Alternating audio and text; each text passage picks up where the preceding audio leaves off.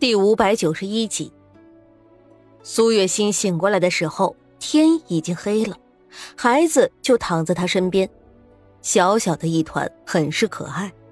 沈炼则是在一旁拿着一本书看着。注意到他醒了，立马走过来嘘寒问暖。苏月心笑了笑，什么都不需要，只是看着孩子，眼里满是柔情。对了，我生产的时候。好像听到外面有打斗的声音，是发生什么事情了吗？苏月心询问道。也没有什么事情，我会处理的。你现在最重要的就是养好自己的身子，其他的交给我去处理就好。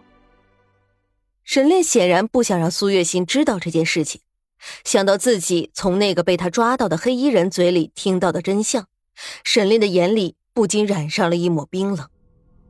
他是万万没有想到，派来刺杀他孩子的人会是南疆旗主，他的父亲。而根据那个黑衣人所说的，刺杀的理由仅仅是因为青天间的一句荒谬的话。就因为一句话，一个猜测，所以就判定了他的孩子的死刑。哈哈，真是可笑至极。沈炼在心里暗自想到，那个黑衣人被他抓住。原本就抱了必死的决心，谁知道沈炼答应不杀他，甚至放他离开，但前提是他需要说出自己知道的一切。有的时候，在性命面前，所谓的忠心根本就不值一提。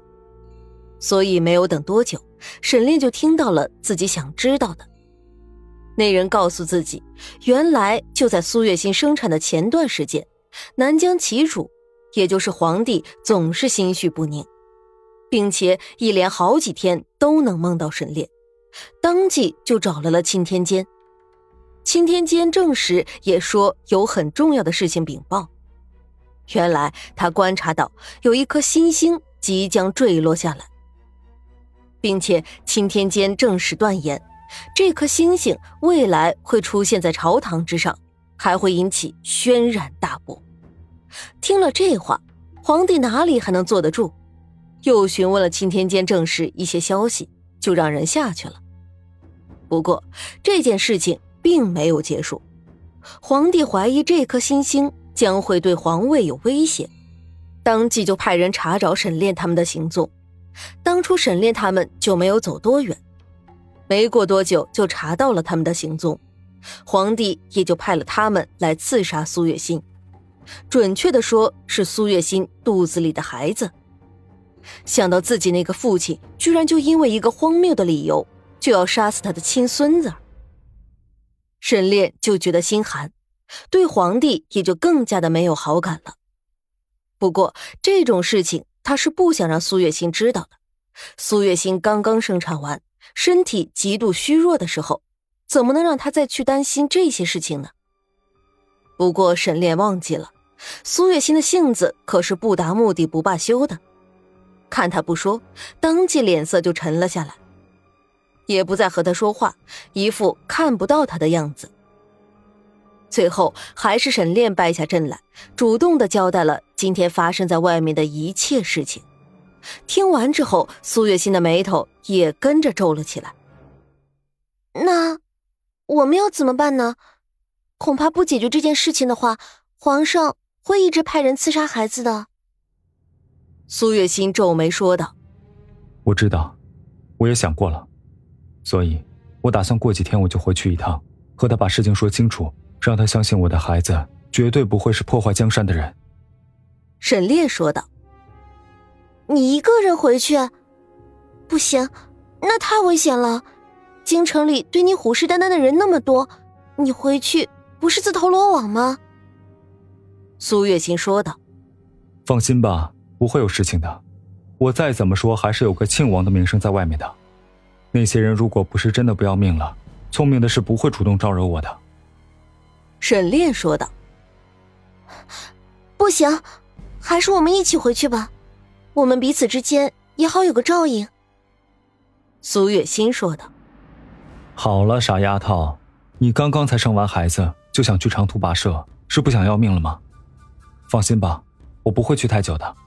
你就和孩子们一起在这里等我就好，不会有事的。”沈烈说道。“可是，没什么可是的，我这次去就算再快，估计也需要十天半个月的。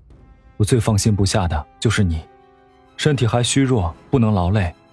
我想了想，把你一个人和几个孩子扔在这里，我也不放心，所以，我打算明天的时候就把你们送到仙人那里去，在这里有他在。”即使再有人来刺杀，也不会有事的，我也能放心几分。沈炼在苏月心的话还没有说完之前，就打断了他的话。好吧，我知道了，我会好好照顾自己的。你自己一个人回去也要处处小心，不要让我担心。有事情的话就给我传信。苏月心不放心的说道，但也知道沈炼既然这么说。就证明他是下了决心的，也就不再闹着要一起去了。与其那样，还不如服从沈炼的安排，保护好自己，也给他少一点威胁。会的，放心吧。沈炼亲了亲苏月心的额头，保证似的说道。